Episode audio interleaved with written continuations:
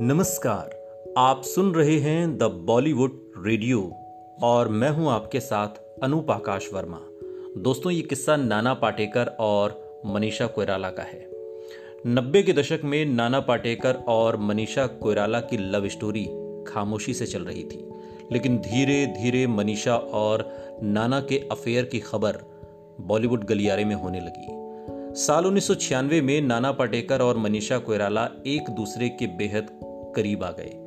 उस वक्त दोनों फ़िल्म अग्नि साक्षी की शूटिंग साथ में कर रहे थे। उस रोज मनीषा कोयराला का ताज़ा ताज़ा ब्रेकअप हुआ था और एक्टर विवेक मिश्रन से मनीषा कोयराला का रिश्ता टूट गया था।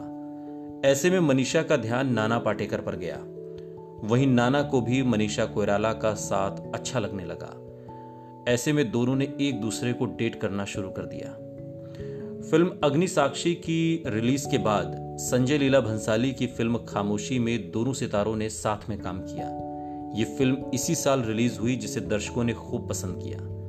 इस बीच दोनों की प्रेम कहानी की जो दास्तां थी, वो जंगल में आग की तरफ़ फैल गई।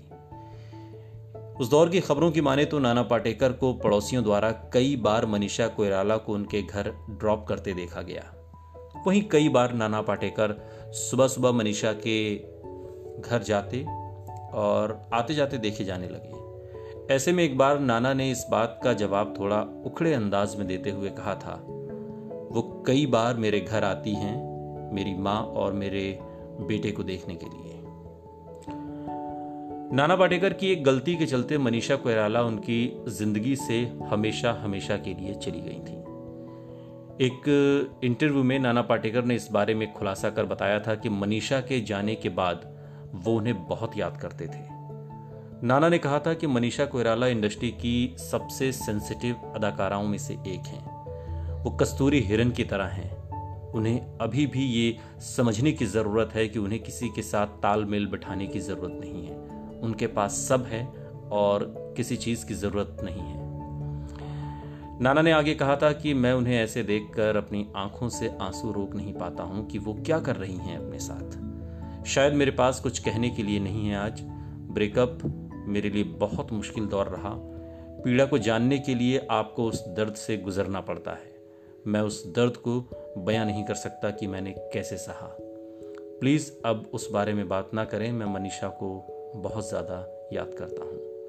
आपको बता दें कि शादीशुदा नाना पाटेकर का अपनी बीवी को तलाक नहीं देना एक बड़ी वजह बनी थी, जबकि मनीषा को दूसरी पत्नी बनना कबूल नहीं था। और इसके बाद इनका रिश्ता टूट गया। इसके बाद नाना पाटेकर का एक्ट्रेस आयशा जुल्का के साथ लिव इन रिलेशन भी रहा था। सुनते रहिए द बॉलीवुड रेडियो। सुनता है सारा इंडिया।